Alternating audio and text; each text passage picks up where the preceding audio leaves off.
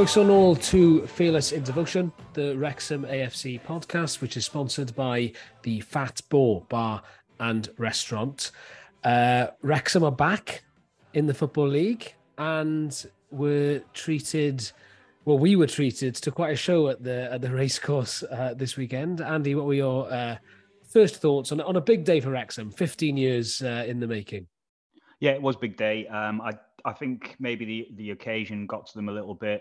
Um, you know, star-studied. Uh, it's weird, isn't it? Star-studied the audience, but we didn't really bat an eyelid that Hugh Jackman was there. He's sort of like, well, Hugh Jackman. Oh yeah, okay, this week, yeah. And what a massive star! My mum is the most happy she's ever been uh, about a Wrexham crowd. Uh, she was she was midway to driving there. Right, let's go through the match. Firstly, conditions. I think MK Don played the conditions a hell of a lot better than we did. Uh, the pitch was heavy. We couldn't really get our passing game going. MK Dons took that out of the equation by not using the pitch at all. They were a big team. Uh, they got at us. I think they outfoxed us certain, especially in the first half. I think if you go through each section of the team, and I'm sorry, I'm going to go on a little bit here, but I've, I've just been thinking about it on the way down. So you go through each section of the team, right? Foster, we've let five goals in. I can't really blame him for any of the five, but I think he could have done better in two of them. Um, and is it a worry that your keeper doesn't even try and make a save for, for the fifth one? A little bit. One to keep an eye on there, Foster. We know before that Foster can have not an overtly bad game, but a poor game and come back the next the next game and be absolutely brilliant. So I, I, the, the, jury is still out on that one. Defense, I think we needed the physicality of Aaron Hayden. I really do. I think when I was looking at them, warm, Don's warm, warming up, I was there. This is a big, they're a big bunch. Them. You needed someone physically intimidating, someone who could, with pace and physique, you know, also a goal threat. We, we can't put that to one side. So I, w- I would have definitely gone for Hayden there. Midfield, I'm sorry. Look, I'm trying to do the be as diplomatic as I can here, but I've never really been a big fan of Andy Cannon. I saw him play an absolutely brilliant match against uh, Dagenham and Redbridge last last season. He was superb, untouchable. The problem is Dagenham and Redbridge midfield just absolutely didn't go near him all, all, game. They gave him as much space as he wanted, and he absolutely tore them apart. You're not going to get that in most other games, and I think MK Dons especially targeted him uh, didn't give him any space or time, and we couldn't really we couldn't really break any lines on there. Lastly, up front, Dalby and Waters didn't work for me. I feel sorry for Billy. I think he's a lad who who works extremely hard. Um, I wonder if he's going to cut through uh, into this team. Um, it's a shame, but we all knew that would be some people who could, wouldn't really come with us on this journey, and I do wonder if if oh, I feel horrible saying this because you know apparently he's such a such a lovely fella, but I do sort of think are we better off with the likes of even Bickerstaff as we wait for as we wait for Mullin. Sorry, I know I've monopolised things there, but there you go. I'm out. Wow, that that felt like it was 15 years in the making. I'm not sure there's anything left to say. Uh, but that, we'll went, try, that, we'll went, that, that, went on longer than the actual game yesterday. We'll we'll we'll try our best because there are four of us here. Tim, can you can you be more concise? Than, I never thought I'd say this. Can you be more concise than Andy? Are you trying to say that I'm never concise? No, not, I would never suggest such a thing. uh, yeah, um, defensive shambles, got what we asked for, and got what we deserved. Basically, um, rabbit in the headlights for for the large part of it. Had a bit of a bit of a mini comeback, but let's be honest, the, the, result was never in doubt. They were, they were loads of people like produced Opta stats on Twitter after we had 25 shots and goal. Felt like a Dean Saunders debrief. Like it doesn't matter. It doesn't Sorry, matter can I come in on that? Can I come yeah, on that for a second? I saw Dean Saunders there, and I texted him after, and I said, "Dean, what did you think of the game?" And he gave me a he gave me a list of stats. Did he just give you that that script from which you've just written? You've uh, just no, no, he didn't give me that, but he gave me a load of stats, and I and I just replied to him. I said, "Dean Saunders loves a stat." Dean, Dean Saunders was sat next to me. Yeah, he. Um... I mean, look, look, MK Dons were clinical.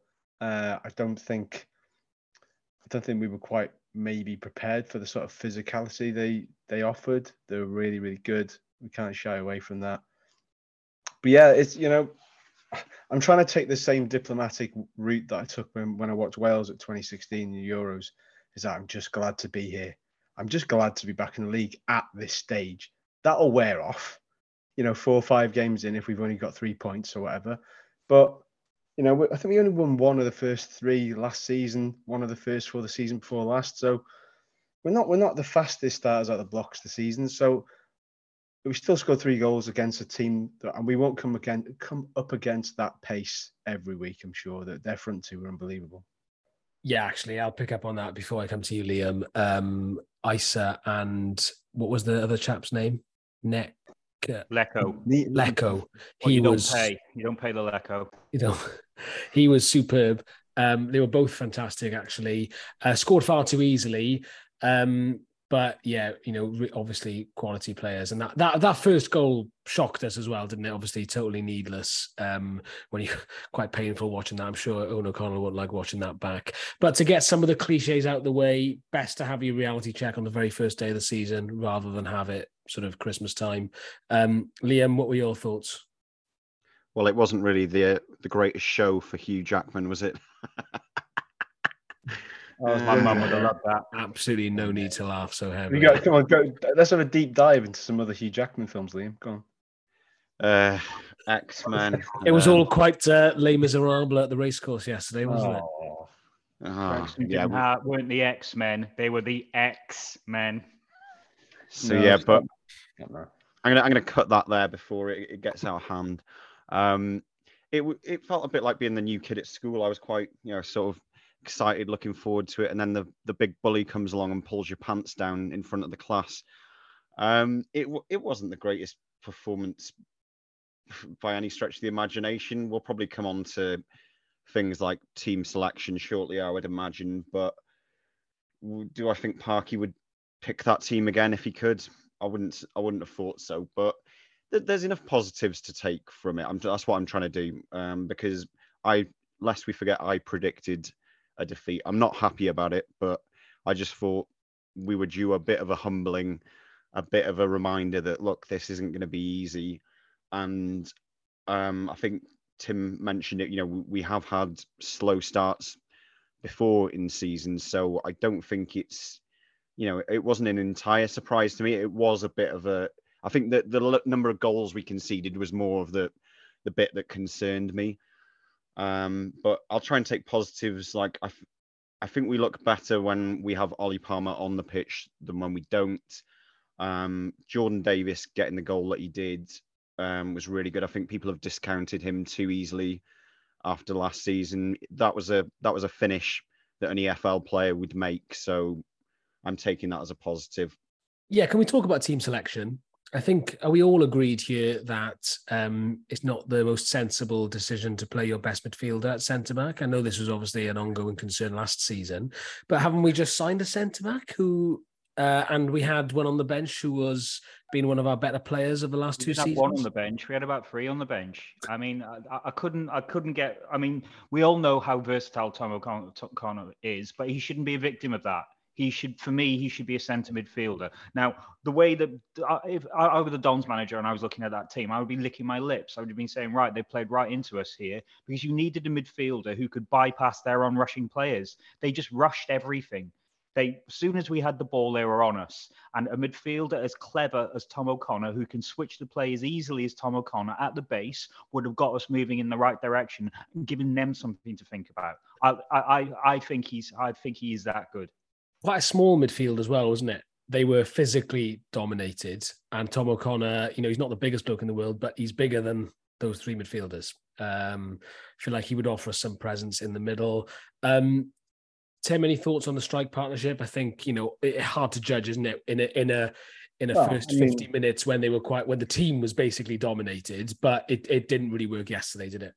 No, if you if you bookend it as you know whatever it was, 98 minute thing, it was it was a failed experiment really by Parky. It didn't quite work for my money. I should I, I still think you look at Palmer and, and Dalby as as maybe a, a, starter for them too. I don't know, but he's obviously I, am guessing Waters has trained hard and Parky's seen enough of him in the States to go, yeah, we'll give him a go in the absence of the main man. But I don't know, it just it just didn't it didn't work. It just didn't work.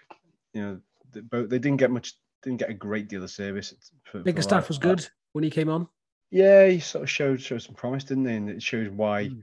I think was it was it Parkett said. I think we said it before that last year he feels that he's the, the best finisher at the club. which is quite mm. some some praise. Um, mm. Whether he gets, uh, it'll be interesting. It'll be it'll be quite interesting to see if he gets a start against Wigan. You know. Yeah. Um, I'd like to see it, to be honest.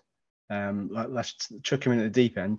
He's going to have to chuck these players, and he's, he said in his interview, didn't he, Patty, that they didn't quite get as many minutes into some of the players as you would have liked on the on the trip in the states. So that that, that this game was always earmarked as a as a as one of those exercises where, where he's prepared to do that. So we're expecting to see Lainton, we're expecting to see Jordan Davis start, we're expecting to potentially see Bickerstaff. Yeah, definitely. It'll be all changes for Wigan. I think Parky intimated that in his post match interview. He also suggested something else. There was quite a clear, are we calling it a, a whinge? Uh, are we calling it uh, that he was taking a dig at maybe the pre-season tour because uh, he was basically saying that it, uh, that it's had a big impact, which surely you should be starting the season saying we've had a great preseason and we're ready to go, not making excuses about the first game of the season based on a poor preseason. Thoughts? Yeah, I don't think. Things? I don't necessarily think that that was the the reason why we lost. I think probably the starting eleven had something more to do with it for me, but. I can see the argument about the the scheduling of the preseason tour because I think a situation where you come back from a big US jaunt one week before the season starts is less than ideal. You know, if it was brought forward a little bit, maybe a week or so on home soil, play a League Two side or you know League One side, something like that. So just so that we've got something against the team that's a bit more like what we're actually going to be playing. So I don't know about anyone else, but I didn't look at the teams we played over in the US and think, oh well, that's a good test of what we're actually going to face this season.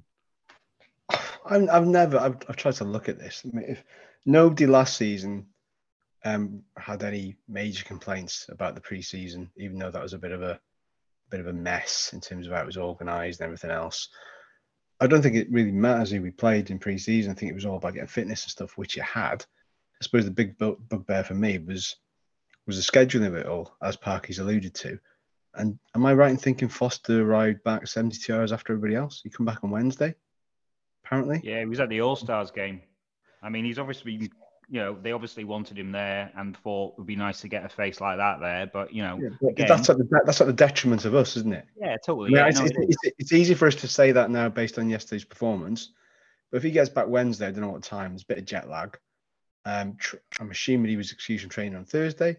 So is, does he come into the into the game a little bit undercooked? Yeah. Well, there was a chap at the um, in the Wrexham Lager stand yesterday saying, you know, he does a, he does a fair bit of work out in the states, and he says it takes him at least a week when he's been working at the states before he feels sort of well rested, because it does just take time to get back into things. And he's not a professional athlete, you know. When when when you're when you Andy, how have you been this week? I've not been sleeping. I've been sleeping weirdly. I've been going to bed early, thinking I've I've, I've slept for hours, looking at it, and it's half eleven. Then I'm up for a little bit and then I sleep for a little bit. Then it's 4 a.m. Then I, I'm still up for a little bit. Then I have another sleep. It's like three three separate sleeps. Only last night did I really did I really do it in one. And even then I got up at six rather than four. But it is slightly slightly different.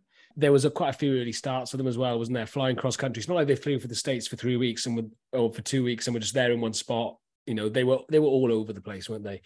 Um, but still, we can talk about that all day. Let's not. Let's move on to some thank yous. Uh, Tim, for an event last week. Yeah, we did the first live event um, at the Maesgwyn on Thursday, and 40 hours for for the season kicked off, and we weren't really sure what to expect, and obviously we managed to sell it out in good time, which was amazing. And um, yeah, kind of exceeded all our expectations. Really, it was really well attended. Um, thanks to Kev from the Chair and the staff at the Maesgwyn for helping serve the food, the drinks behind the bar, and, and to Paris from um, from Maesgwyn for really helping kind of almost floor manage. Simon Cook as well, he helped kind of curate it, somebody said. Um, obviously, our guests, um, Wayne Phillips Gazzo and Paul Rutherford, Neil Ashton, and Neil Roberts, they're all fantastic. And we had the Declan Swans as well, Scoot and Jonesy, were brilliant and it was just a really good all round night. You know, loads of good prizes, loads of stallholders came along. They enjoyed it. They said it was good, like networking event for them. Um, so yeah, thanks to to all them guys as well. It was just the the main thanks for all of us here was to everybody who came and made it what it was really because we were all a little bit not not not nervous. I think that kind of dissipated quite quickly, but a little bit apprehensive because we we kind of didn't know how it was going to go. And I think bar a few little microphone mishaps, um, it kind of passed off without a hitch. And uh, Simon Cook recorded a lot of it. You can go and visit um, the first part in his blog now. Um, go and have a look for it. And yeah, it was just great. And hopefully that'll be the the first of of, of something beautiful regarding. Did you uh, did you agree on a name? No. Um, I'm going with Eisteddfod. Yes, Eisteddfod was good. I thought it was quite good, and then I think I think uh, Andy wasn't too enamored no, I'm by fine it. with that. I'm, Andy I'm hates fine with Welsh I'll just can we can we just can we get some clog dancing in if it's going to be an Eisteddfod? Reese, when you're Yeah. when you're here, you have to do some disco dancing and then pop the clogs on, mate. Bit of dance your Guerin, is it? Bit of folk dancing. Yeah, I'll, I'll think about it. Um, that was one of the few things I didn't do at Eisteddfod's actually, so I'll, I'll come and sing instead. Um, speaking of substandard audio equipment at uh, Maesgwyn, uh, owned by uh, the Rich Watkin, uh, not saying anything, um, but um, the Fat Boar this week, fantastic mural on the side of the building. Um, but there's been something of a, a row uh, that's uh, come up, hasn't there? Andy, can you can you fill us in? Um, I, I probably don't know as much as Tim, but basically, Tim, fill us in then. yeah, yeah. oh, I'm the one who's going to get a season ticket back. Great. um, yeah, I mean it's it's relatively common knowledge that it would appear that the club seems to have taken umbrage with the possibility of the mural of Liam Stokes, Ma- Liam Stokes Massey put on the side of the Fat Boar, having use of the current club crest, which we're all adorning, by the way. Most of us, apart from Liam, there's one, there's two, three. The Reese has got one on um, on the wall. So, you know, time was against them anyway. Time frame was short. Um, something to do with like an intellectual property and a, a sort of due diligence and a due process. Please ask for permission and so on and so forth. Is my understanding. So they've changed it to the old crest, old sort of council coat of arms from way back when. Um, it's still been wonderfully received. Um, Paul Mullin loves it. Everybody has been having loads of selfies with it. I think the big bone of contention for a lot of people who've seen it is it just feels a little bit like the big man stepping on the the the little man business heads because you know the, the, the Fat Boar have done a lot for the club over the years they've employed wives and girlfriends of players to help the players and their families settle into the area they sponsor the back of the season tickets there is an awful lot of um, other club badges that have popped up all over town a lot of businesses um, and a lot of you know, fellow watering holes so I suppose the, the big thing is, is are they being singled out? Um, and if if they're not, then surely you have to be consistent in your approach to all the others as well. Um, I don't think they've been singled out. Uh, Look, I've got a little bit of sympathy for the club when it comes to intellectual property like this. Yeah? I, I, get why they want to protect it, Yeah, but no, no, I do. looking and- at it, it, feels like a bit of an own Yeah. goal because it's drawn attention to it. Yeah, totally. And and basically what I see, yeah, I completely understand the club not wanting hooky gear with the Wrexham.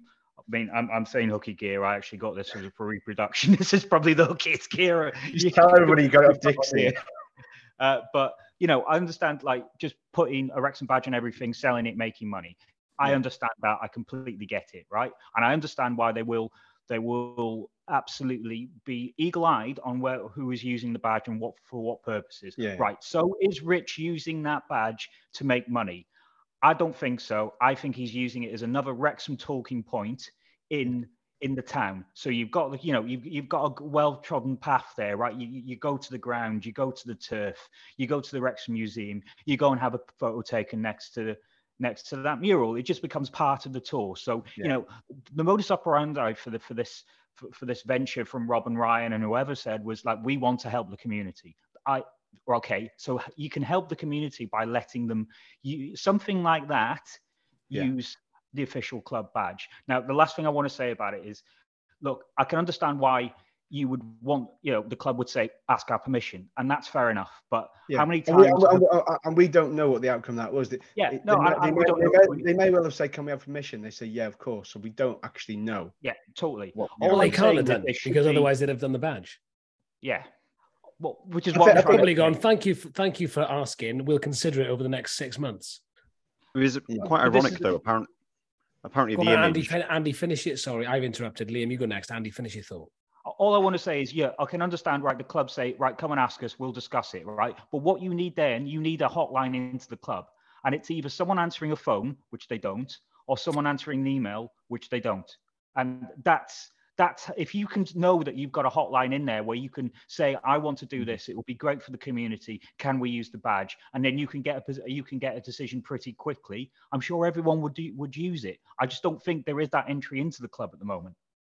Uh you know me i'm the moaning arsehole so um i think that it is a bit of overreach by the club and i don't think it's the first time even this week that it's happened really um, I've heard one or two other stories, probably one that's not mine to tell, but another that's on Facebook quite publicly, where a local councillor got called into the club and told off for selling for selling on a match worn shirt from last season that he won fair and square in a raffle. Essentially, he was selling it on eBay to raise money for someone to come over from Patagonia to watch a game, and he basically got told that his behaviour was disgraceful. He said, or words to that effect. So I just thought that was a bit bizarre. Surely once what, once you win a raffle, it be disgraceful? I don't know. It's the, apparently is, is it making that, money off. Is it making money off uh, off some sort of club merchandise? But it's, um, I mean, it's a charity, and he's not a scalper, is he? Did so he say it was yeah. a charity on on? I thought there was a grey area on whether he said it was a charity in the original post. Anyway, no, I don't even know if that makes a difference. He won. He won. He won the raffle via via a charity raffle. So the charity has made money He's then gone to sell it on to basically fund someone, a fan from Patagonia, to come over to watch a game. Essentially, I think he made that pretty clear. It's all it's all a bit strange, you know, but it's. Hmm. But, been, but back, a... back, to the mural. Um, yeah. I mean, okay, Liam. Then, do you understand? Do you think that the club should be able to stop people from using the badge if they're going to, you, you know, you monetize it? There's a couple of things there. So my understanding is the club can't actually copyright the whole badge because the feathers is obviously not their not their property. Um, so that's one element to it. I think it was. Let's get rid of the feathers then. That, that answers that. Get rid of the feathers. Yeah. Um, the other the other element to it is I think you can basically, I think I'll, I probably ought to give credit to Rob Taylor from Wrexham.com, otherwise he'll cry. But um, he was basically saying that you know there's there's ways around it whereby you can offer a community license to businesses, local businesses like the Boar, and say you can use this for you know a nominal sum, basically like one pound or something like that, and it basically avoids the whole, you know, basically taking it out on on people who aren't really trying to do the club over. I guess is what I'm saying. So there's ways and means around it without being overly protective, if that makes sense. Um, so yeah, it's I, I can understand in terms of you know things like hockey shirts, dodgy merch, people using it without permission, etc. But like Andy said, it, it, it's also you know is artwork a bit different as well. Um, I made the very spurious point that they could ask everyone who's got it tattooed on their bodies to get it lasered off, but that was just me being very flippant. So I will oh, hold my hands up to that. Also, that this isn't like like it's just some sort of franchise business that's moved in the air. It's like let's whack a mural on the side of it. This is a business that's got a rich Wrexham tapestry to it. We've got an ex-player scored one of the most famous goals for Wrexham Football Club. You know, Barry Horne, we've got ex-chief exec and Don Bircham, we've got very well-known fan in Rich. So there's that aspect. Plus, it also has to be mentioned that Paul Mullin's um, autism charity is on there as well. So there is more than one element to it. We're trying to bring attention to the autism aspect and the charity aspect. So, yeah, look, I'm, I think it's important to state that we are all for right of reply. So if Sean Fleur, Julie, or anybody wants to come on and, and set the record straight or put their case forward, then feel free to. There's always an open offer for those people to come on the podcast. We'd love to yeah, have them on. And uh, I, I, think Tim's right there. I think we are working a little blind on this at the moment because we don't know yeah. the full story from, from both sides. So we can only give our view on what we know. Yeah, indeed. Um, let's move on. Uh, there was also a new signing this week back on the pitch. James McLean Andy, thoughts? Good signing? McLean, I was a little bit surprised. I was surprised we paid money for a 34 year old. I did wonder where he would play. I was thinking you know, is he a left wing back because we could need competition there, or I'm thinking maybe he would slot in the left hand side of midfield. Um, so originally, I sort of thought, yeah, he comes with a little bag, bit baggage as well, but you know, I'm, I'm not afraid of that. I, you know, the guys, the guys at least principled. Um, so I scratched my head at, at first, but then I saw yesterday, what do you need? You need a guy who won't be who won't be bullied somewhere on the pitch, somewhere, someone who leads by example. And I think from whatever ex pros say about McLean, and I talked to Mickey about him, Mickey Thomas about him on Saturday, he he he does that. He is that player. He is 110%. I talked to my mate who's a who's an Irish football ex, um, expert says everyone loves McLean because he leaves it all out there. He might get a few yellow cards, he might even get a red every now and again, but that guy will not back down and he will take other people with him. And if we had McLean on the pitch yesterday, maybe we could have scored a few of those other chances we've we had, and maybe he could make a difference. And it goes back to do we want to be spending money on 34 year olds? I don't care if we're spending money on 34 year olds if they actually do what we asked them to do. And in this case, it's to help us out of League Two. And if he does that in a season or two seasons, he's worth it. Liam, good signing. Yeah, got to be happy with a player who's uh, played 46 games in the Championship last season. Wigan's Player of the Season, albeit in one where they got um, relegated, but you know th- their fans really seem to seem to rate him. So I don't see how it can be a bad signing at all. I know there was the usual political discussion around it, but I'm not really interested in in that side of things. If he if he does well for Wrexham, that's all I want. I I do think we'll probably see him play left wing back. It sounds like he can play left left back or left wing back. Um, there were just a couple of points that our our good friend uh, Wonderboy has um has dropped in with me about that signing he says that the fee of two hundred and fifty thousand pounds, um, which has been quoted everywhere, was actually a lot less than that. Um, and also the talk of him being on championship wages. Um, he, according to Wonderboy, he says it's somewhere more in the region of five to seven k per week. So you're not looking at breaking the wage structure to sign him. You know, if that's the case, then it's just a it makes perfect sense as a signing from that perspective as well. Yeah, perhaps we'll see him on Tuesday. Um, who knows, playing a left wing back. Um, let's move on quickly because we've been talking for ages and we've got. Can we just say? Can we just say that it is James McLean, not McLean? That's my fault. Sorry, James yeah, McLean. Like it's Max, just like it's Max um, Clueworth, not Clayworth. It's McLean, not McLean. McLean, not McLean. You mean McLean, not McLean? Yeah, I got myself tongue tied. I'm trying to be smart. I had. Right. Yeah, I should. Yeah, exactly, let's yeah. let's hurry up because we've got a really good interview coming up and we need to get hurry up. Um, really quickly, transfer gossip. Um, Liam, do you have anything for us?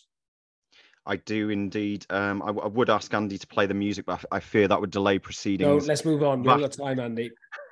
oh God.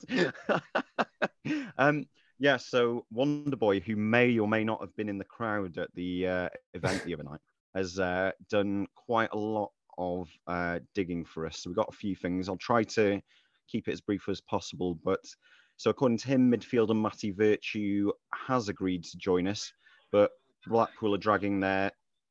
Is he playing that song for Christ's sake? you can barely audible as well. Um, so yeah, Matty Virtue has agreed to join us, but Blackpool are dragging their heels. Um, Parky has been meeting up with a player who would be a huge signing if it comes around, which is very, very cryptic, but uh, I like that. Um, and apparently, so Harrogate striker Luke Armstrong did not play for them yesterday after saying that basically his head wasn't in it because he's had a few bids in for him. We are one of those which has made a bid, according to Wonderboy. So that could be quite interesting in terms of uh, the striker situation. And just one more bit I'll pick out of this because it's quite comprehensive. Apparently, Stoke have also been sniffing for Aaron Hayden, which would be quite interesting given uh, given the events of the weekend. So yeah.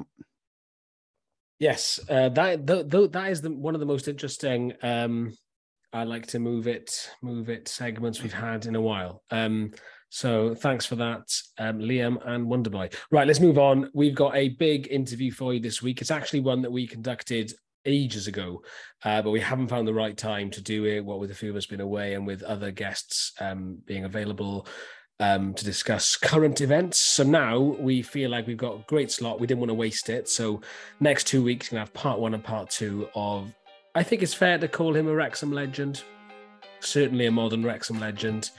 Um, so please enjoy this interview with Mr. Shaun Pearson.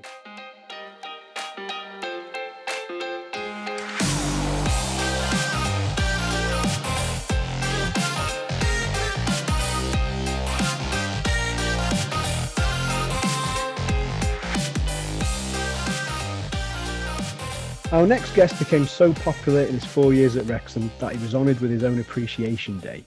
Signed by Dean Keates in May 2017, this no nonsense centre back made 138 appearances, scoring 12 goals, six of which somehow made him the Reds' top scorer in the 2018 19 season. Leader of men, he captained the club with distinction, delivering for the people of Wrexham both on and off the pitch, but we'll come to that a bit later on. Many Wrexham fans were gutted to see him return to Grimsby, a club he would help win promotion to League Two for a second time, but the blood, sweat, and tears he gave to Wrexham will live long in the memory. Upon announcing his retirement from playing, he was branded one of the best by Ryan Reynolds, and we couldn't agree more. Welcome to the podcast, Shaun Pearson. How are you doing? Oh, very well, thank you. Thanks for uh, inviting me on. Was that good enough, or short? That was that, that was uh, that was very generous, I think. Happy days. So it's it's great to finally have you on. Um, we'll we'll get to the, the the, the sort of point of you retiring later down the track, but let's before we get into it, before we get into your time at Wrexham from the off, let, let's let's do a few warm ups just to get you into the flow of it, just to get into the mood and what's going on. So first things first, best manager you've ever worked under is it Dean Keates, Paul Hurst, or Rich Watkin? That's got to be Richie Watkin, hasn't it? Are you just saying that because he's here? I think. What a great um, question! He was, Absolutely defi- he was amazing question. definitely the least organised manager I worked under. Rich, you, you got right to reply on that one. Uh, yeah, he's, he's, he's done me straight. Like literally one minute into the pod, and he's already hammering me. Uh, this is exactly why I didn't want to come on. Well, you're in now, so you might as well fight the good fight. It doesn't matter. yeah. There, there were there were good times. Well, not good times in general life, but I did. Uh, I enjoyed enjoyed them times with Rich. Happy days. So, in terms of, let, us go to the fairly immediate past um, when Grimsby beat Wrexham 5 4 in that playoff eliminator, which we can kind of look back on with a little bit of not fondness. Andy's shaking his head, but maybe maybe it gave us the kick up the ass we needed. I don't know, but I remember texting you and you messaged back. So just tell us how you felt that time because you were delighted for obviously for Grimsby, but I think there was a little little element of a little bit of mixed emotions there from you. Yeah, hundred percent mixed emotions. I just um, obviously I hundred percent. You're in the game, you want to win. There's no like, there's no um, there was no feeling during the game as such. It was just at the end of the game, you know, I knew a lot. Of, got to know a lot of people really, really well in that four years at Wrexham, and, and lived and breathed it alongside people, and uh, knew how much it meant to him. And then not only that, uh, Youngie, who has become really one of my best friends in football and outside of football, really now. Um, I knew what he'd put into it, what it meant to him, and then someone like Jordan Davies, for example, who's a little bit of a different relationship, but actually really close relationship, maybe a little bit like an older sibling type thing. Felt like I'd really helped him in his first year.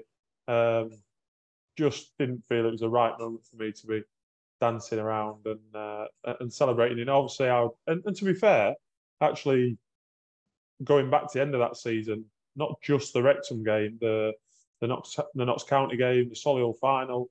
Um, I remember sort of telling myself like I knew I wasn't going to have too much longer left playing, and how many more of these moments I was going to have. And like I look back to the promotion we had before at Grimsby, and I don't really remember a great deal of it. You get so carried away, so caught up in the emotion. Um, this time, I sort of said to myself, with each of them big wins that we had, try and absorb it and take it in a little bit more. So it was, um, yeah, just tried to, to, to, for me to be able to remember them, them moments. And obviously, fortunately for us, it was magical the whole way through, and we managed to go on and, and get promoted. So um, yeah, just tried to take them in, and like I say, having people so close to you, like I finished the game, and I think initially the Max Crocombe, the Grimsby goalie, he, he jumped on me, and then the next couple of people I saw were Youngie and George. So you know, the last thing I was going to do is obviously rub it in their face or anything like that. Obviously now it's it's much easier to talk to them about it because uh, they've obviously got promoted themselves. So uh, it makes it much easier and much sweeter. My wife's decided to start making a cup of tea now, just as we started. If you can hear noise in the background. hello, Clarice. Hope you're well. They're all saying hello. Hope you're well. Are you getting one, Shaun? That's the question. I, no, no, I definitely one? won't. I definitely won't get one. I don't. I don't know about this question, but um, why do you like being called Greg? Who's that? That can only be Scott Bowden. That's put that across our, our Dean Keates. Um, um, right. Can I? So uh, before we sort of did these questions, I, have talked to uh, talked to one one ex teammate in particular. I wonder if you can guess who it is by, by the end of it. I think you'll yeah, be able I'll to. be fascinated to see. Yeah, the uh, Greg just come from come from Scott Bowden. Just one. I think it was the first pre-season game at one of the local um, local clubs we played against, and he'd only. He'd, I don't think he actually played. It was the day he signed. He just turned up and he was like, he asked Jack McCreath. He was like, "Who's captain, Greg?" And then it just stuck like the worst story ever, really. But the, gaff, the gaffer Dean Keates got onto it at the time, and he decided to put it. We had like obviously our pods for our um, GPS, and he put Greg on there rather than Shaun, and then that was it. It just yeah, I, I just stuck forever with with that group of lads really. Great um, stuff. Shaun, can I just say that Greg Edward Pearson was born in Birmingham, started his career at West Ham, went to Rushden and Diamonds, Bishop Stortford, Bur- uh, Burton Albion, Grimsby Town, and finished at Grimsby, Nuneaton. Wow, Grimsby Town as well. West Ham, I think I wish I'd have had that one CV. Final uh, final warm up question before we get into it. Has Richard Brodie's penalty landed yet? And if it has, where did it land?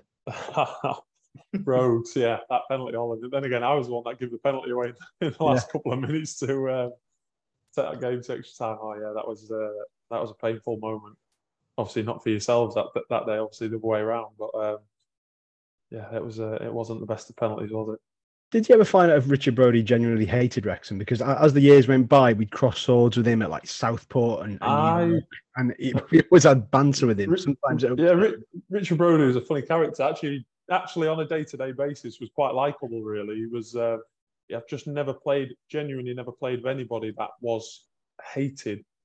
Basically, at every other club we went to, like honestly, it was. Ev- and he just it didn't. Well, I say it didn't affect him. I'm not sure if it was good for him or not, to be honest here. But he didn't shy away from it. Let's put it that way.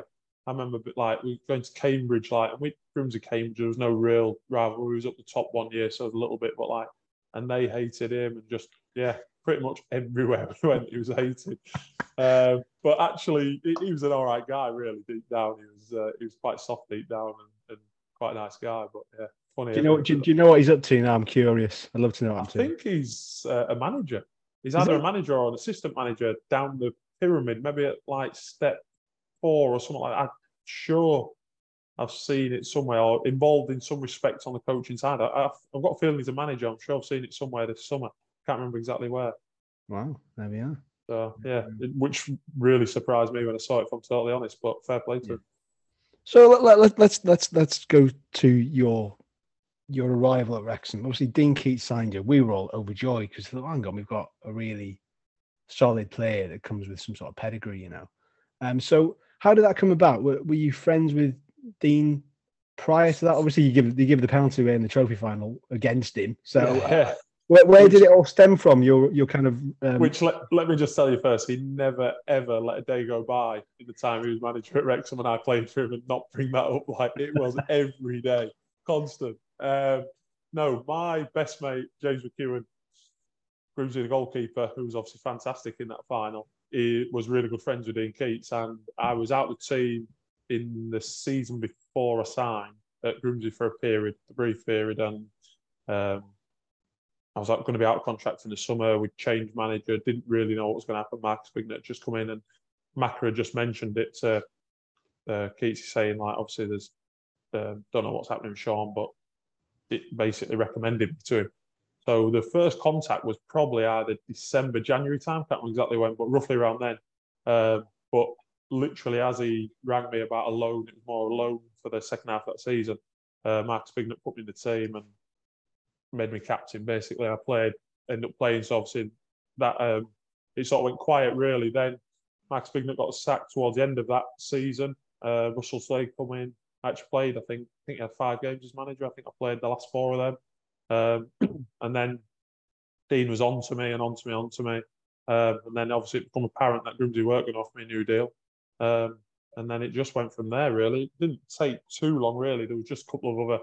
I had a couple of offers. One was Barrow at the time, who were actually offering really good money, uh, much better than what Wrexham offered at the time. um, and uh, so yeah, so it was just a case of negotiating. I was negotiating. Obviously, I wanted to come to Wrexham.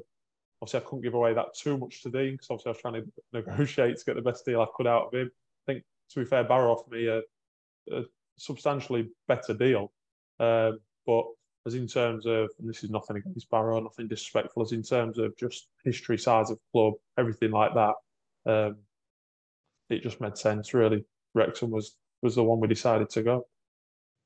You settled in fairly quickly, I'd say, and in that that first season, um, there was a lot of clean sheets, a lot of clean sheets, which as a defender is like the greatest thing for you. How how did what what was the partnership like? I think sort of Manny Smith wasn't it as well? I mean, yeah. How, what what how did you and him complement each other's game? Because like Manny was like the silent assassin. yeah, it's, it. Sometimes you just click with people. Like our personality, we roomed together. Personalities click, very different personalities, but clicked. Got on really, really well. Um, a really, really top guy and a, a, top, top defender, really. And it was fascinating because I think in general, I've talked about this a little bit, is in terms of sometimes people have perceptions. And the natural perception of me and Manny was like I was the head at kick it, he was a bit quicker and calmer on the ball. But um, and I'm sure Manny what Manny was saying, it's actually a lot of teams would have tried to kick onto Manny in general because they had this vision of me being the aerially dominant one. But actually Manny was probably just as good as me aerially, you know. So we never really were vulnerable in that sense. Uh, he was obviously much quicker than me, which uh, helped me a lot at times. And I like to think I helped him in terms of he was probably a little bit too laid back at times, um, you know, as in terms of leading the line and things like that. But um, it was a, I don't know, it just, it was a partnership, it was a special partnership. So probably, I'm not saying he's the best centre half I've played with because I've played with some that have probably gone on to better things, but definitely um, probably the one I enjoyed playing with the most, as in terms of we just hit it off and just yeah perfectly complemented each other really. Um, and it was just a shame how that season ended because actually that group of lads were a really really good group of people, and just unfortunately probably didn't have quite enough quality to to get where we wanted to get to at the end. Speaking of uh, a lack of quality. I don't know whether that's unfair. It's a loaded question hmm. already, but tell us a little bit about uh, James Hurst because uh, See, he, Hirst, Hirst, he didn't lack quality. That was one thing he didn't lack. Did he Hirst, lack application? A, he, he, he's um, you know, he's a an interesting character. Is probably the best way to describe him. He actually, I remember. Um, potential wise out of that group, who's probably actually had the best potential to get back, you know, further up the ladder. He was athletic.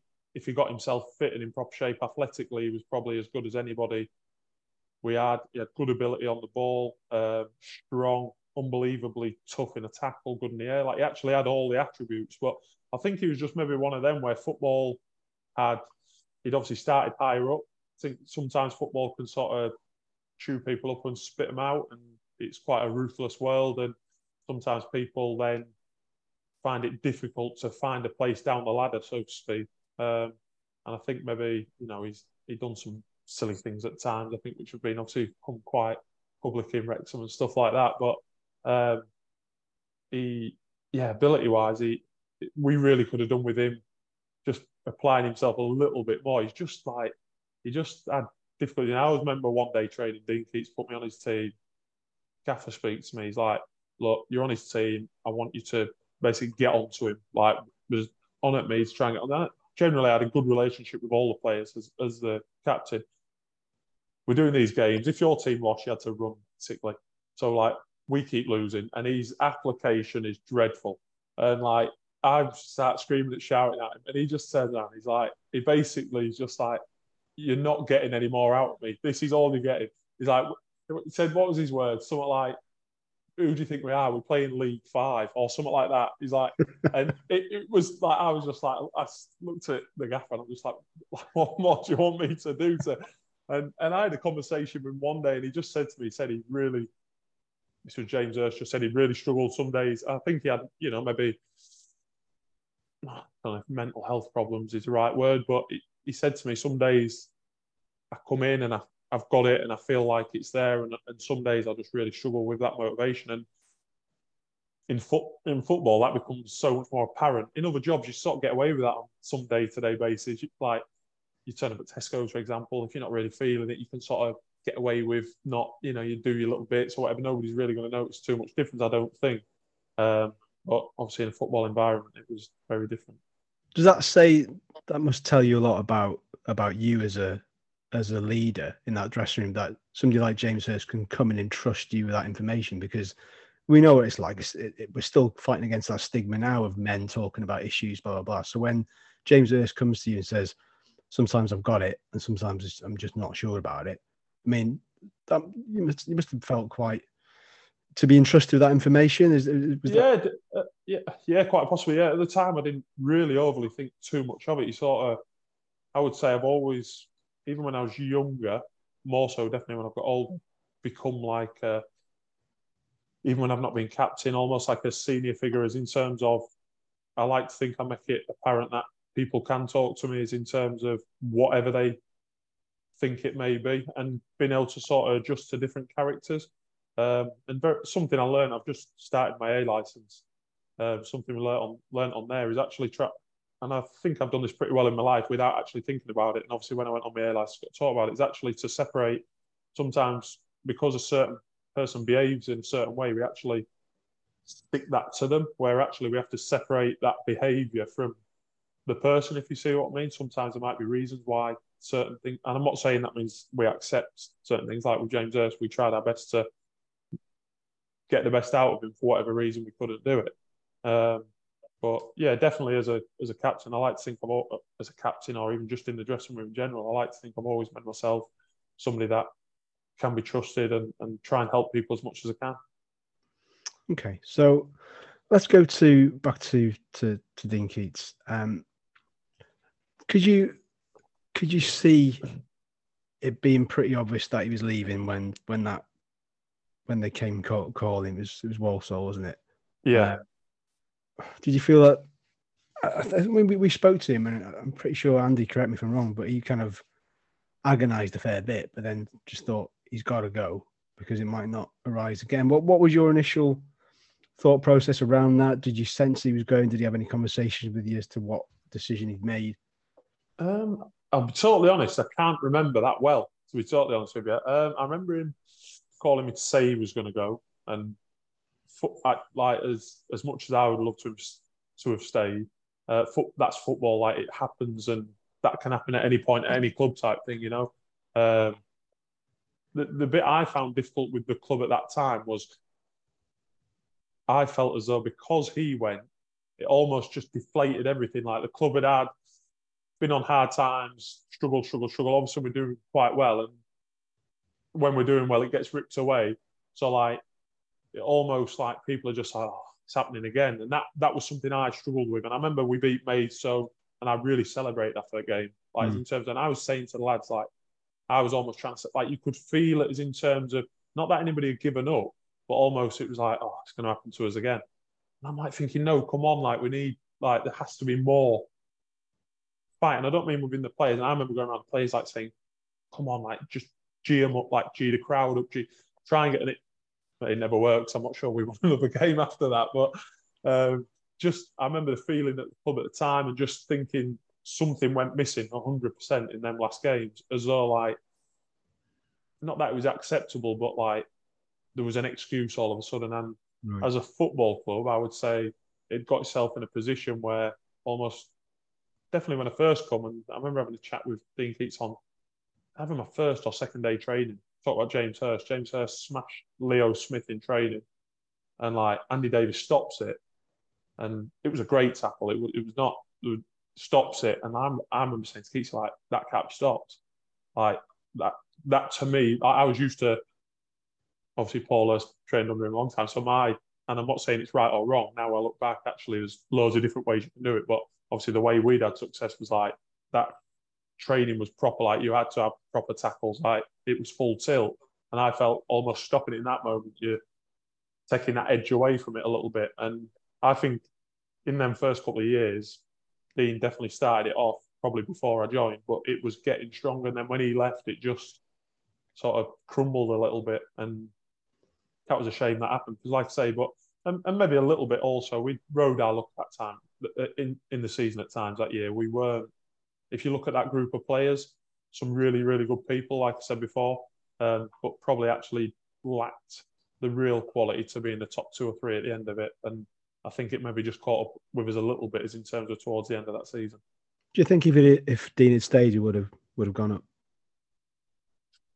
We'd have had a, we'd have had a chance. I think we'd have got in the playoffs. I don't think we we weren't a good enough team to um, to win the league. I don't think. But then that year it wasn't like really Macclesfield ended up going clear, mm. but actually for a long time that season there wasn't really anybody clear at the top. It was quite open for quite a while. I think we were top at one point in definitely February. I think we won it away at Guiseley or somewhere like that and went top. So we were still in around it. Um, but I don't think we'd have had enough quality. But at the same time, once you get in them playoffs, anything can happen. Like as I've learned mm. in over over the years, basically did that did that put Andy Davies in a bit of a di- difficult position? Because you know the I suppose the, the thinking from from you know, the powers that be thought well continuity Dean's gone we'll stick his number two in charge and that will be seamless but didn't quite happen. So I know you've alluded to it already about maybe just not having enough quality to go up. So I suppose looking at it was was there any was there any blame was it a player thing? Was it management? Was it just Dean going? Was it a collective effort of that it just, just didn't quite happen?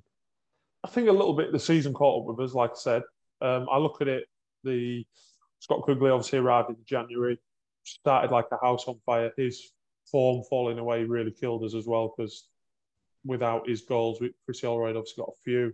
Um, but in the second half of the season, without Quigs' goals, we didn't really have a, a great goal source. Um, so that what causes dropping form, I'm not so sure. Lack of confidence, he was struggling with an injury towards the end, which didn't help 100%. Um, but I think, like I said, I just think the club as a whole, a little bit like it was, oh, it's happening to us again. And you could, I think you could feel that around the places in terms of like, so then that has a knock on effect to the players. And looking back at the time, I thought it was the right thing, to leave Andy in charge. Looking back now, whether Andy knew he was going to go straight away or not, I'm not sure.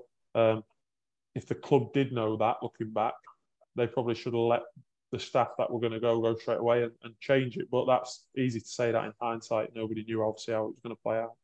Before I hand over to Andy, Rich, you got anything from that first season you want to level at Shaun?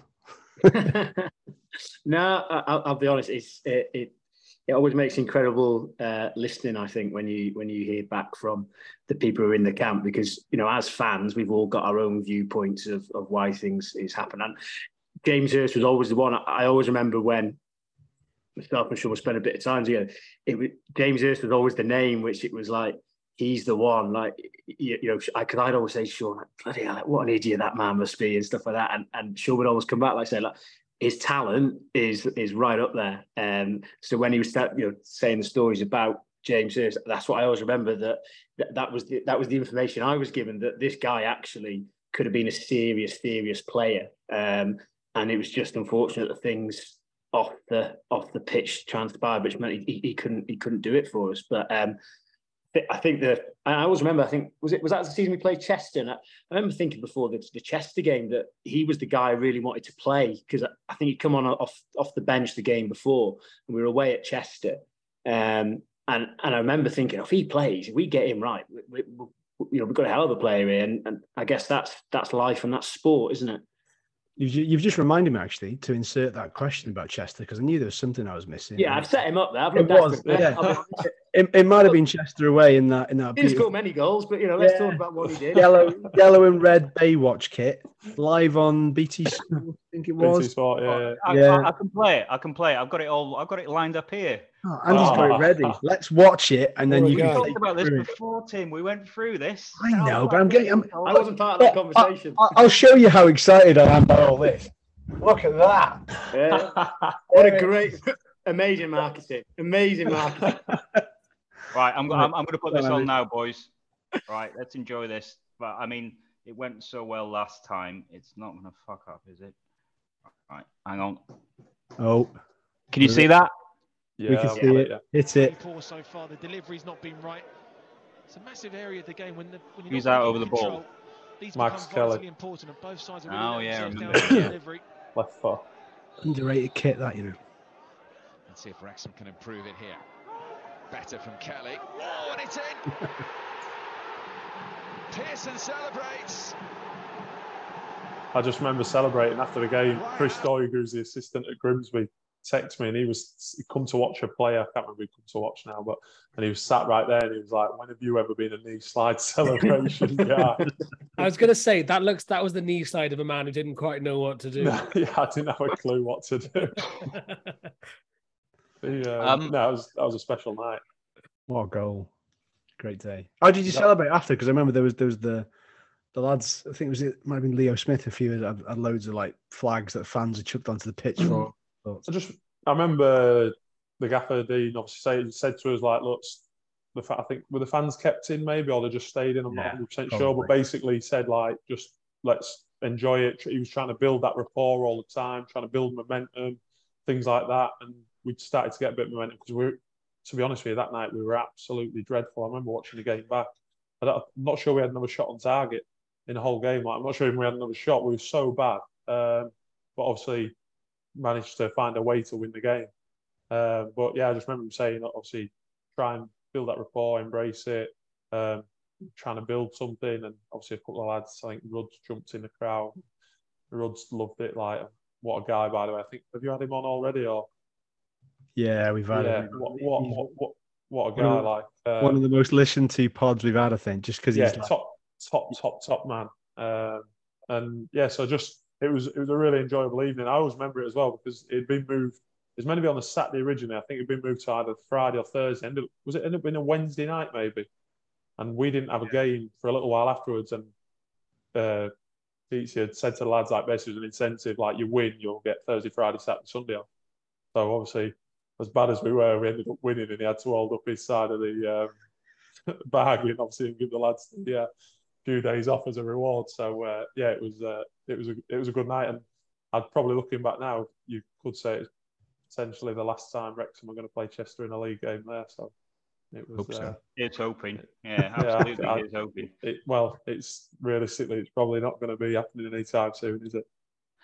Um, right, let's let's skip ahead to the second season. Interesting what you're saying about mentality, and maybe there was something in the Wrexham sort of psyche and in the, the staff, maybe the players, that you know sometimes losing was a was a, was a default. I think the the next guy who came in, I think he sort of wiped that away a little bit. It was Sam Ricketts.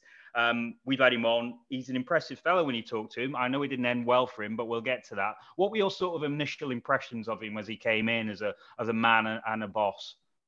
Um, I think the, the he, he obviously got the job. He rang me and said he'd like to meet me. Um, I was getting married that summer, and I like I don't do anything with my hair ever, as you probably noticed in the four years that. But I was getting married, so I thought, right, I've got to do something with my hair on my wedding day. So I actually went to a barber's and had a, a trial basically of getting my hair done. Um, so the first time I met him, my hair was all swept over and looking pristine, and I bet he was thinking, uh, "Looking at, he's been well presented."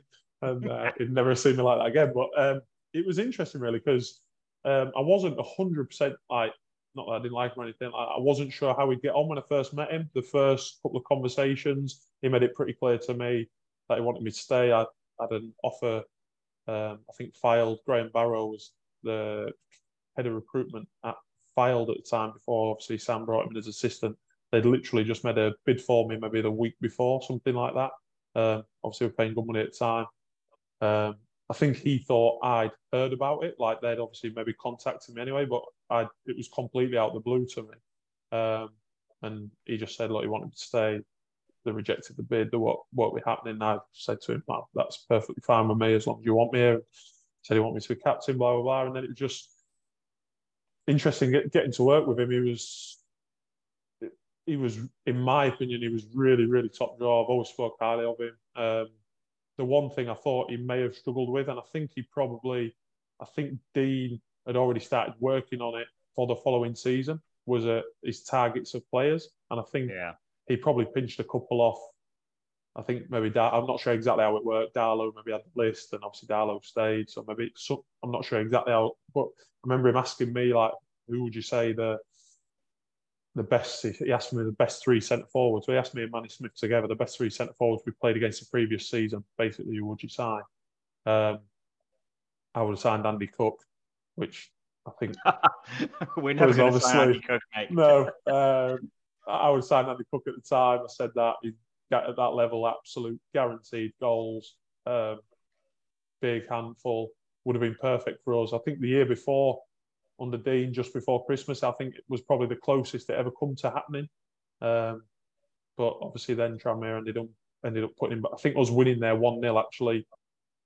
Looking back in hindsight, if we'd have let the two strikers play and score a couple of goals, Cookie might not got back in, and maybe we'd have signed him. Who knows?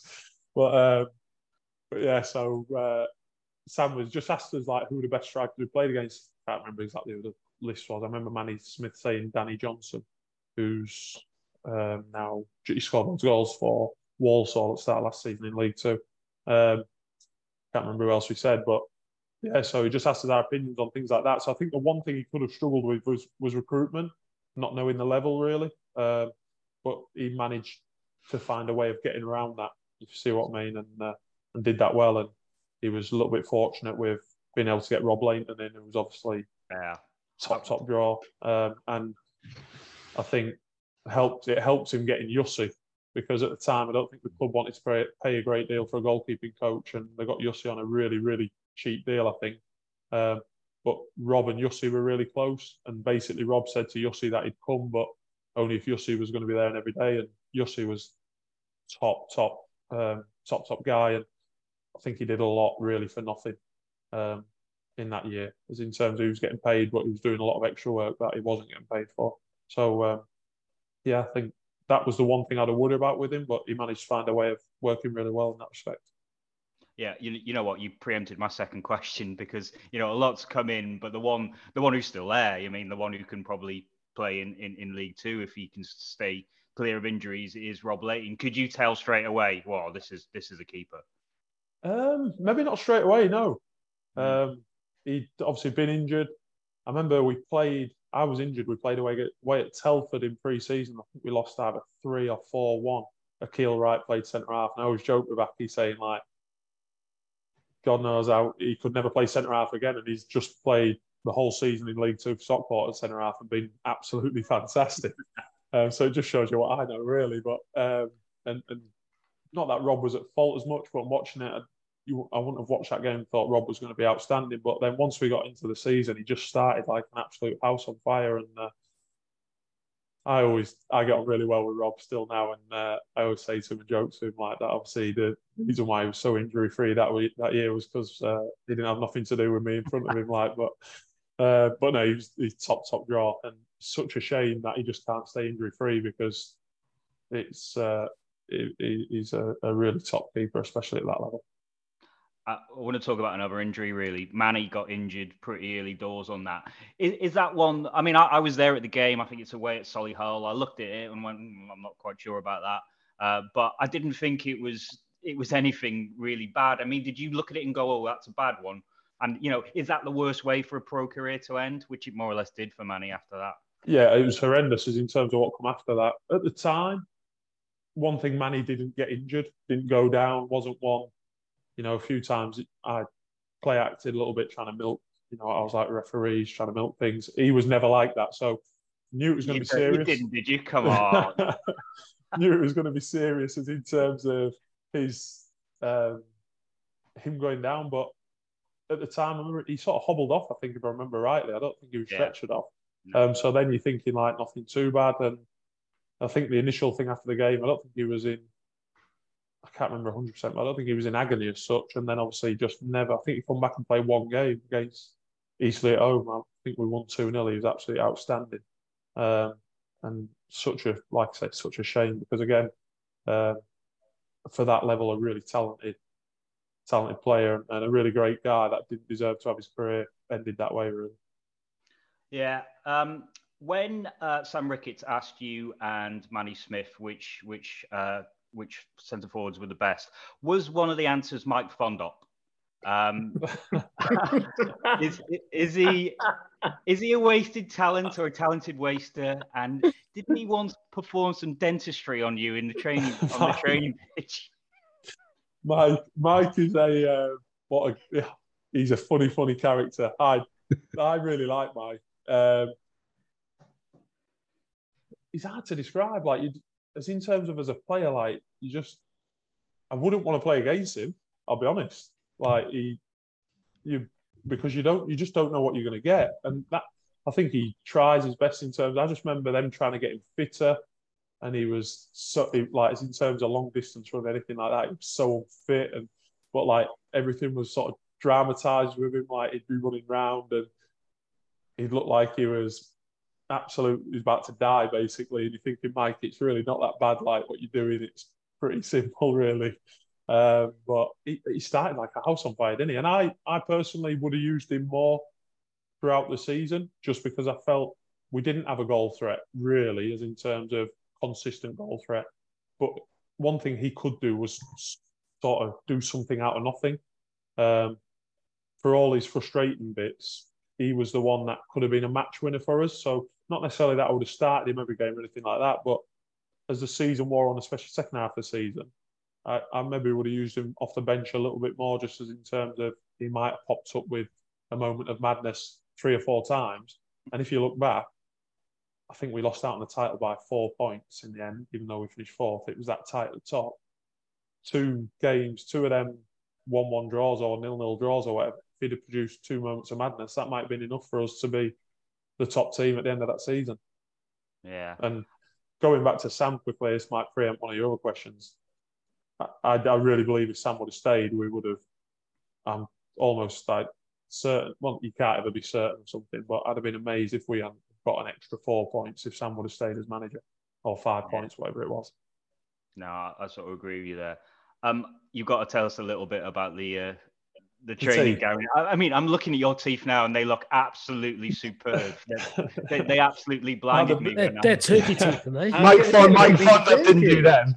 No, they got they got they got knocked out originally against Torquay when I was playing for Grimsby, and so the, the front three are all false. Um, and then, but they're on like a bridge, so they're connected. So we're training one day, ball gets hung up to the back stick.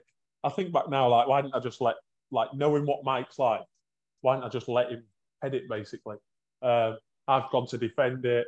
His elbow's just gone bosh, and he just knocked my teeth clean out. Well, I've ju- I've jumped up like angry, like I'm fuming.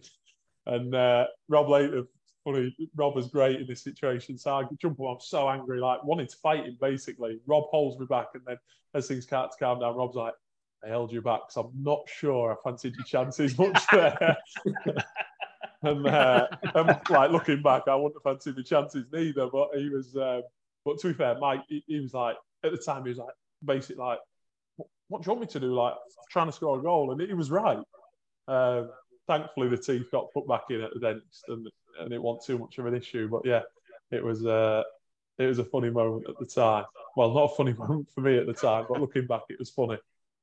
My Um, funny story about Mike was I always remember Mike asking me. He's obviously from Cameroon. I was the first player that's ever asked me, "Do you think the manager would give me a weekend off, basically in the season, to go back to Cameroon?" And I was like, I was, I remember thinking, I was like, that, "That's not going to happen, Mike. Like, there's no way, like, no way in a million years." I think he ended up. I think we maybe did we lose in the cup or did we either had a weekend off or it might have been an FA Trophy weekend and actually ended up meeting his family in Europe somewhere. But you know, I suppose in a, I obviously laughed and joked and thought like it's crazy, but actually looking back, player from Cameroon in England, yeah.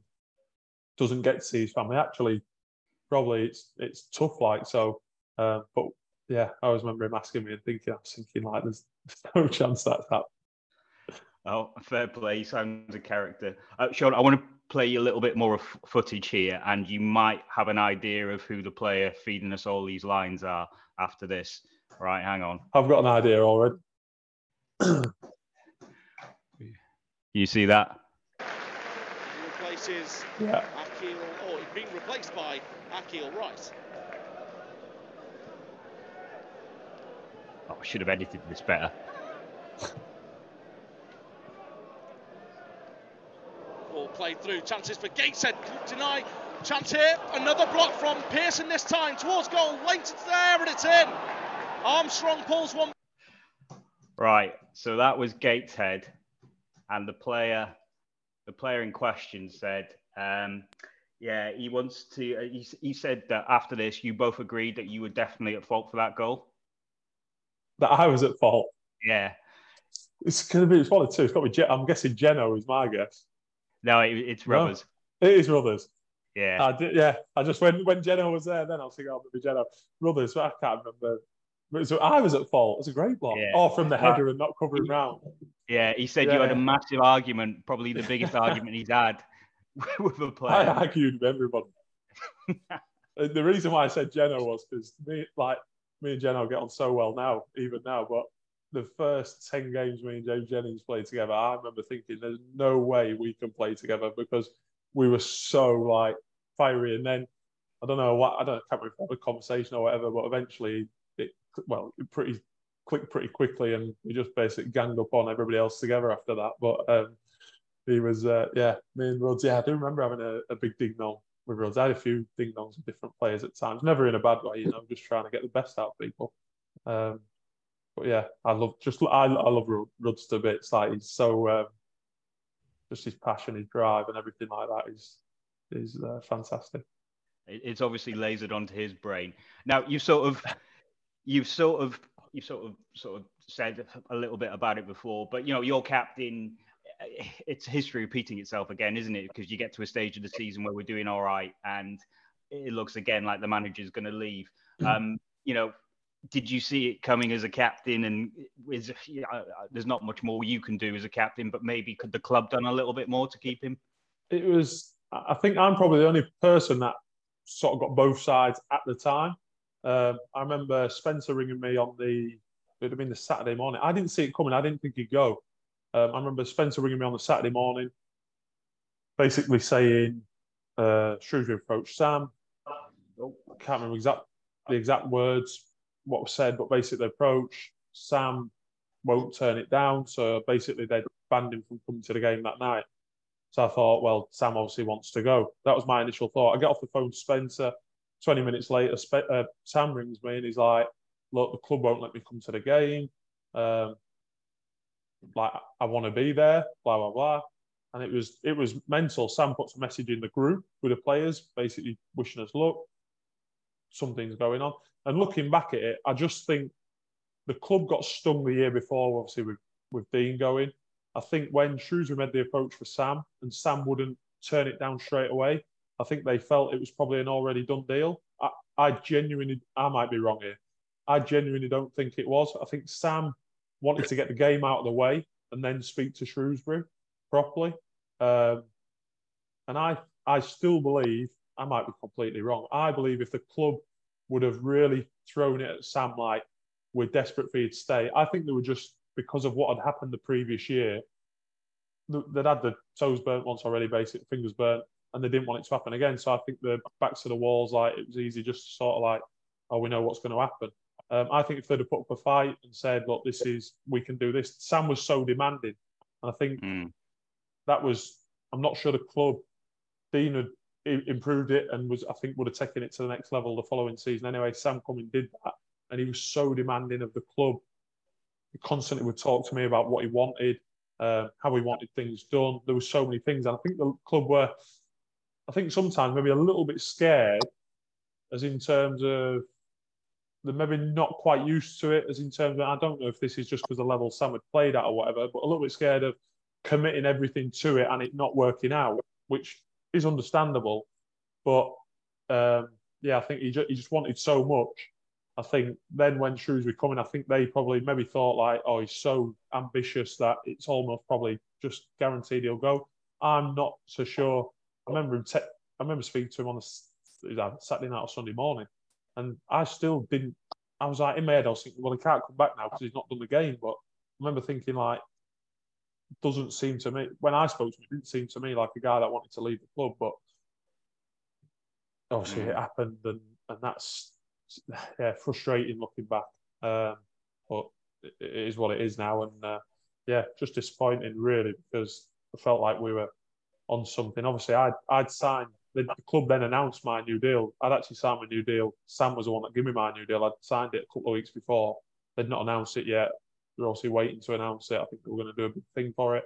Um, and then obviously they ended up announcing it. I think was a little bit like a, Sweet, to try and get yeah. that feel good factor yeah. back, which fantastic because obviously that's what you have to do. But um, I signed that deal obviously for Sam, knowing Sam was going to be the manager and, and wanting to carry on for him. That's not to say I didn't want to play for any other managers after that, but um, that was a real, for me, a real gutting and disappointing moment when that happened. Yeah, I mean, Graham Barrow seemed an absolutely top fella. You sort of mentioned before uh, uh at Fylde. Um, was he the right man for the job at that time? Did you sort of feel a little bit sorry for him because it was obvious after a couple of weeks that he, he actually didn't really want to do it, did he? I think no. I, I remember having a chat with Graham and him saying he didn't, he didn't really want to do it full time initially. I think we then won a couple of games, and Graham, I think the club were then like a little bit like, well, actually, maybe he could do it. And I think, to be fair, I think Graham thought, actually, I probably could do this. Like, I think maybe the couple of wins was a a false. I don't know. I don't know how to describe it, but he was like the perfect number two, and he would have been the. I think he would have been the perfect number two for Brian Hughes too. Um, which was a shame that it didn't work out like that. He was great bloke again, somebody I love working with. Um, like just yeah, really funny character. Really had some great, great big time banter. Like obviously won the FA Cup as um, Roberto Martinez is either number two or first team coach or whatever at yeah. Wigan. Just like he was a funny guy and obviously older older generation, but like come out, we'd do boxes to warm up or whatever, and he'd, he'd get the groups going, Right, FA Cup winners in my group, and obviously he'd walk over and stand by himself.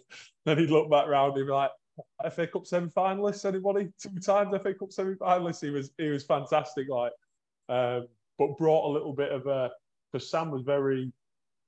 Sam didn't really lose his head as such. If we lost, it was like it was just part of the process for Sam. Like he's very methodical, didn't get too carried away when we won. Obviously, we won majority games. If we lost, didn't really affect him and the way we wanted to do things. Whereas Graham just brought that bit of steeliness as well. Like if somebody needed digging out, he would dig them out a little bit old school, and that's why they work so well together. Uh, but definitely going back to your question, probably wasn't well. It wasn't the right the right appointment, and then. And I think I'm assuming it would have been Graham's decision to appoint Mike Newell as number two. That was just never worked out whatsoever. Like, um, and obviously we end up losing the four games on the spin, and that ultimately that cost us the title. Really, when you look back, it was it was them four games, like, which yeah. is which is gutting. But it, you know, as frustrating as that is, looking back, that's that's the one season, especially out the four years at Wrexham. Like I, yeah, I probably have the most regrets over is in terms not nothing that we could have done different from players' point of view, but like it, it should have been should have been the one in the time like the time I was there. I felt.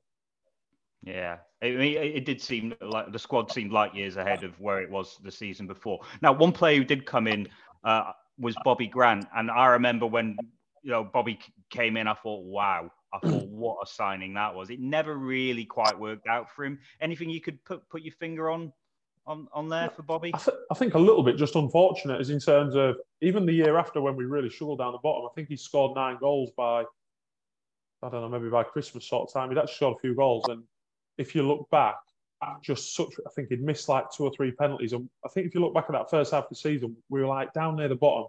We'd drawn so many games, and every game we lost was by one goal. I think apart from one game where we lost 4 1 or 4 2 at Hartlepool, every game we lost was like really tight.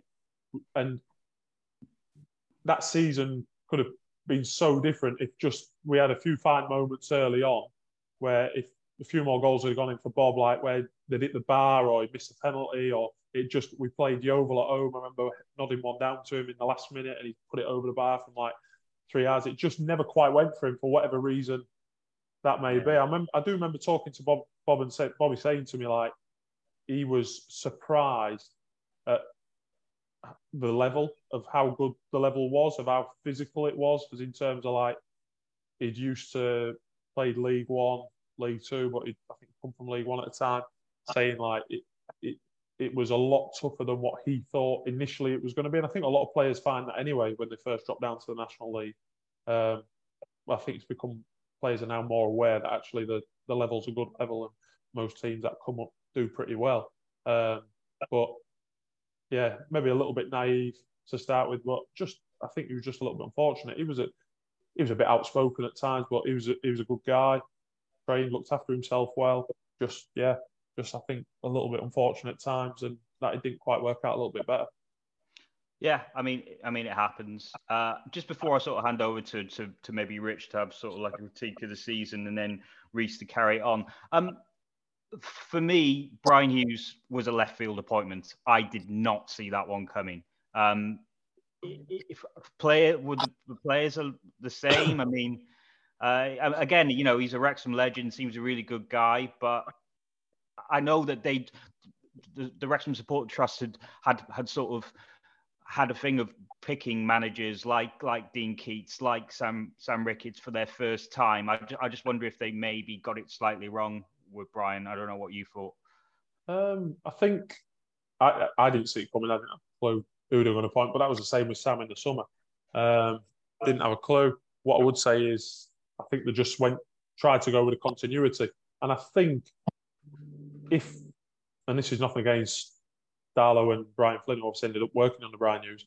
I think if Graham Barrow would have stayed as number two, I think if they'd have done that transition straight away, I think it. I'm not saying it definitely would have. Nobody knows, but I think that would have just worked better. Graham was a really good number two for a first-time manager. I felt, is in terms of just the experience he brought and things like that, and how he, you know, he'd been in the game re- so recently and he'd spent time at Fylde at that level. He just, I think, he knew how to approach it and, and complement a manager. And I just think he would have would have done that a bit better. But that's obviously in hindsight again. Um, and if you look back at the end of that season, the first season yeah. Used to we we Good finished stuff. the season pretty well, yeah. really. One, um, what I would say is we had a clear way of playing, which Sam had put into us from the start of the season, and it was a continuity of that. I would say players knew the roles, knew the jobs, and just yeah, and it just we managed to keep it going. And you look back really at the playoff game, like we couldn't have done any more. Really, we had a good,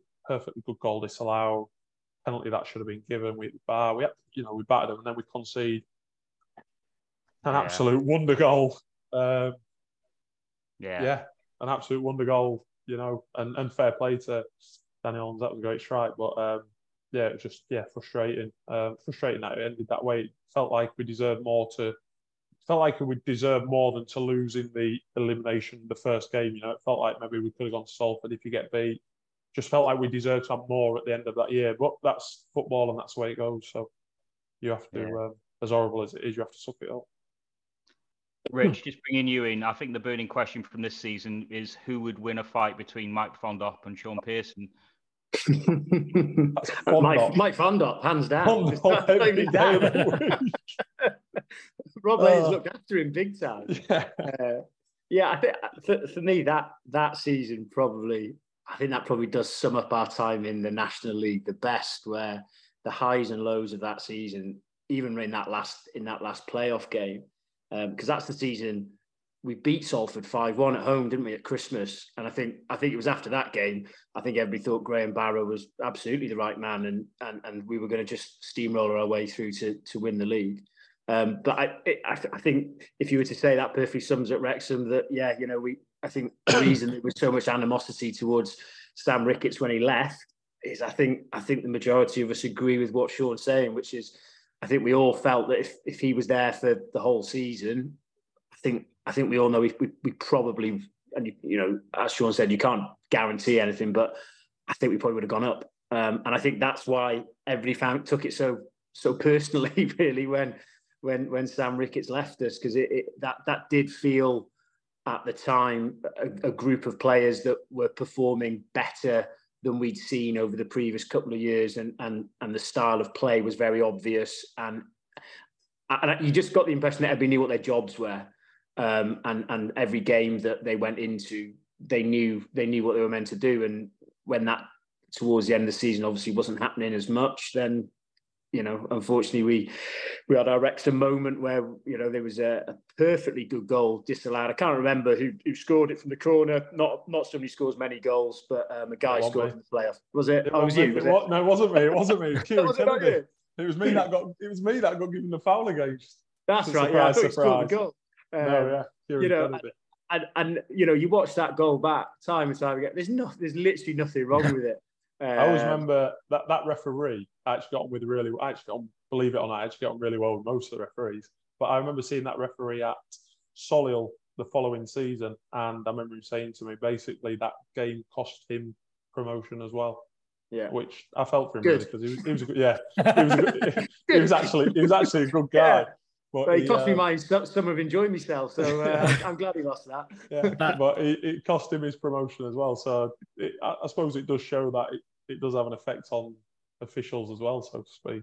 Do you, yeah. do you think, Shaun? Do you think, obviously, like Sam's left, gone to Shrewsbury? Do you reckon he'll ever get back into football? I don't think so now. I think it's hard for him to come back now. Really, is in terms. I think if you leave the game, it's so difficult then to get back in. I've not spoke to him for a little while. Actually, come on, obviously did the pod. I listened to the, the podcast that you did with him, and I spoke to him a little bit after that.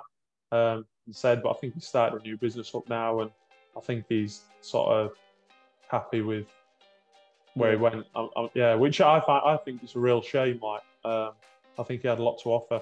He was definitely obviously young and still learning and whatever as a manager, but um, I think he had a lot to offer and, and could have done some good things. But yeah, I suppose he's in a position where he don't he don't want to come back into it, and that's obviously his choice.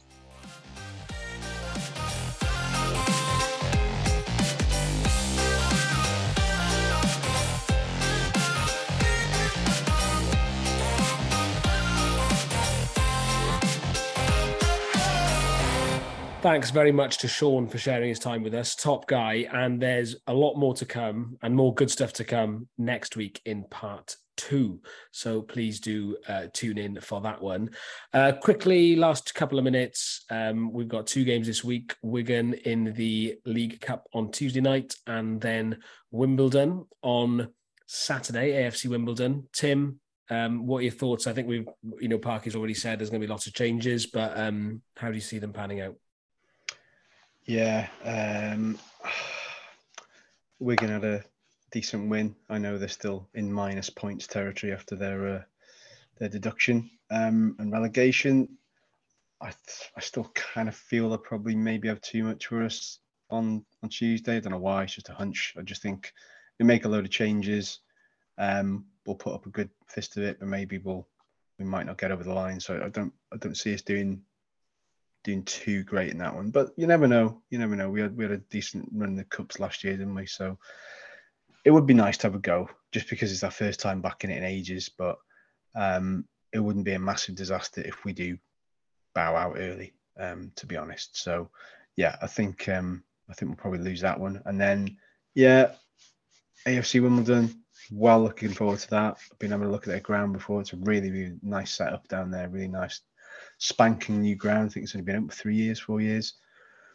Be an interesting game. They uh, drew at Grimsby, so they're a bit tighter at the back than what we were at the weekend.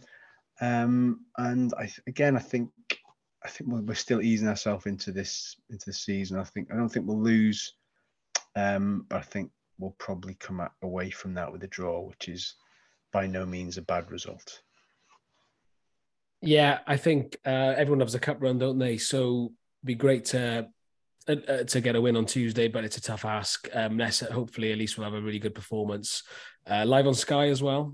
Um, but next Saturday, I agree, and I think it'd be really good to go away again. But I think performances matter more than anything at the moment. After you know shoring up the defense, be great if we could go away to somewhere like the Cherry Red Record Stadium and get a get a draw, come away with a one one one all or nil nil, show that we've solidified a little bit and can do it away from home. Uh, Andy, thoughts? You'll be at uh, the AFC Wimbledon game, won't you? Yeah, I'm going there. Looking forward to it. One of the grounds I've never been to um, in, in any guys. Um, I think I, have got a sneaky we might win there. Um, just another word on Waters. I, I, feel I was, you know, I was very tough on him earlier, but the pace that guy has, he he he might be better away from home uh, than he is at home, and he could still have a part part to play on that. So I wouldn't I wouldn't completely discount him. Um, have so, you got Billy Waters there as our modern day Juan Ugarte on that basis? Uh, you know, but people have, yeah, people have good runs, and you know, let's not completely write the fella off. He didn't have a great game on, on Saturday. Sorry, but, you, you, were the bloke that wrote him off earlier. So don't don't start telling us not to write him off. Yeah, but you know, you just do as I say, not as not as I do. You've uh, just, please. but also, mate, no one listens to the podcast after the interviews are finished anyway. So all they've heard well, is you him off. At least if if if I got an irate Billy Waters coming after me, I can say, well, actually, Billy, did you actually listen to the whole of the what whole of the uh, podcast where I was singing your praises after? Yeah. Um, Okay, uh, fine. Uh, right. He back. could come off the bench and he could score, and I reckon we're going to win 2 1. Okay. Um, Liam, Wigan and Wimbledon, how do you see them going? Uh, Wigan, I'm not sure what to expect in terms of the starting lineup after Parky's um, post match comments. It's quite a hard one, but I'll go for. Can we? Do we have to finish? The, how does this match work? Do we have to finish it on the night? This yes. is all new territory to me. Andy is nodding. Yeah, no oh, replays. Right. So I can't. Well, I suppose I could go for a, a one-all draw. Fair enough. And then Wimbledon. Uh, oh, I'm going to sound so negative now, but I'm going to say a two-one defeat. That's all for us. The Positive Fearless in Devotion podcast. The Whingers.